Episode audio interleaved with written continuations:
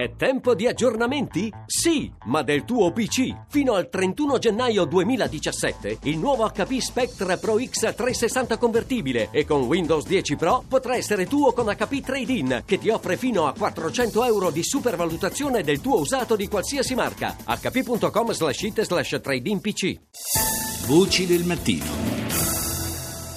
Abbiamo sentito ricorrere il titolo sulla situazione ad Aleppo, sulla battaglia che eh, si sta di fatto risolvendo con la riconquista da parte delle forze governative siriane e di, anche della parte orientale della città. Eh, ne parliamo stamani con il nostro ospite che è Gian Andrea Gaiani, direttore di analisidifesa.it. Buongiorno.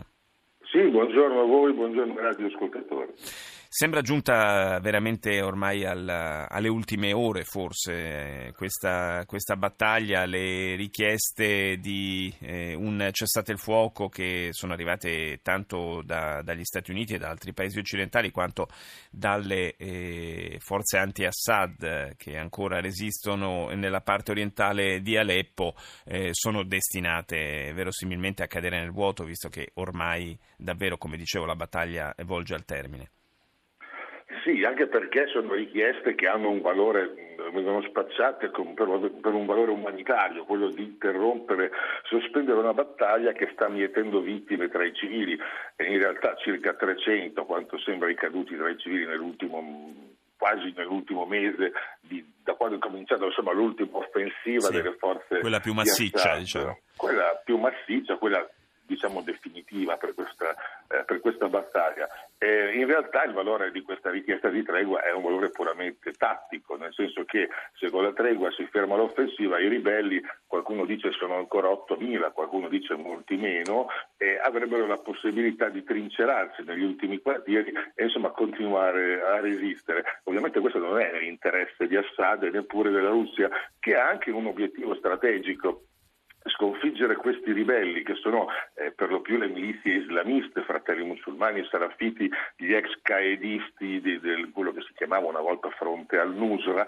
beh, permetterebbe intanto di liberare tante forze militari oggi concentrate su Aleppo per eh, altre battaglie in particolare eh, per liberare la zona di Idlib, che è l'ultima zona diciamo, della Siria occidentale in mano a questi ribelli, ma soprattutto per concentrare queste forze, anche quelle russe, contro lo Stato islamico. E questa sarebbe un'opportunità che potrebbe verificarsi in gennaio, guarda caso, quando alla Casa Bianca si insedierà un Donald Trump che ha sempre detto di non voler considerare Assad un nemico e di volersi mettere d'accordo con i russi per combattere insieme il nemico comune che è lo Stato islamico. E questo insomma, consentirebbe di, di, voltare pagina dal punto di vista eh, bellico in Siria e magari appunto, avviare una collaborazione in vista del, dell'attacco a quella che è la, la, vera roccaforte dello Stato islamico, cioè Raqqa. Una cosa che eh, in molti penso si siano chiesti è come sia stato possibile per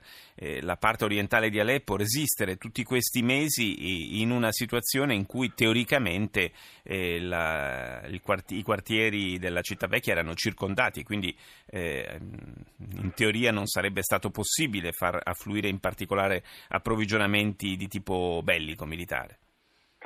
Beh, i rifornimenti arrivavano dai paesi delle, delle, monarchie del Golfo, Sauditi e Qatar, che sono i grandi sponsor dei gruppi islamisti che combattono Assad, attraverso la Turchia. Noi dobbiamo pensare alla guerra siriana come una guerra moderna, combattuta con armi moderne, ma di stampo medievale, lo dimostrano anche questi lunghi assedi, eh, in cui in realtà eh, nulla, nessun'area è mai circondata in maniera da sigillarla, isolarla dal mondo. E quindi dalla Turchia sono arrivati sempre dentro Aleppo fino a pochi mesi fa i rifornimenti addirittura di missili anticarro che gli americani hanno fatto avere ad alcune milizie per combattere proprio eh, le forze corazzate di, di Bashar Assad.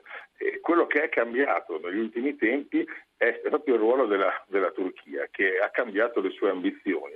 Se un tempo è stato uno dei paesi che ha scatenato che ha voluto questa guerra sì. per Bashar Assad ed Erdogan voleva la testa di Assad, comunque voleva eh, la caduta del regime di Damasco, beh, oggi eh, per, per, per, Erdogan gli obiettivi sono molto più limitati eh, si accontenta di non avere uno Stato curdo nella zona, nel territorio siriano dei suoi confini meridionali.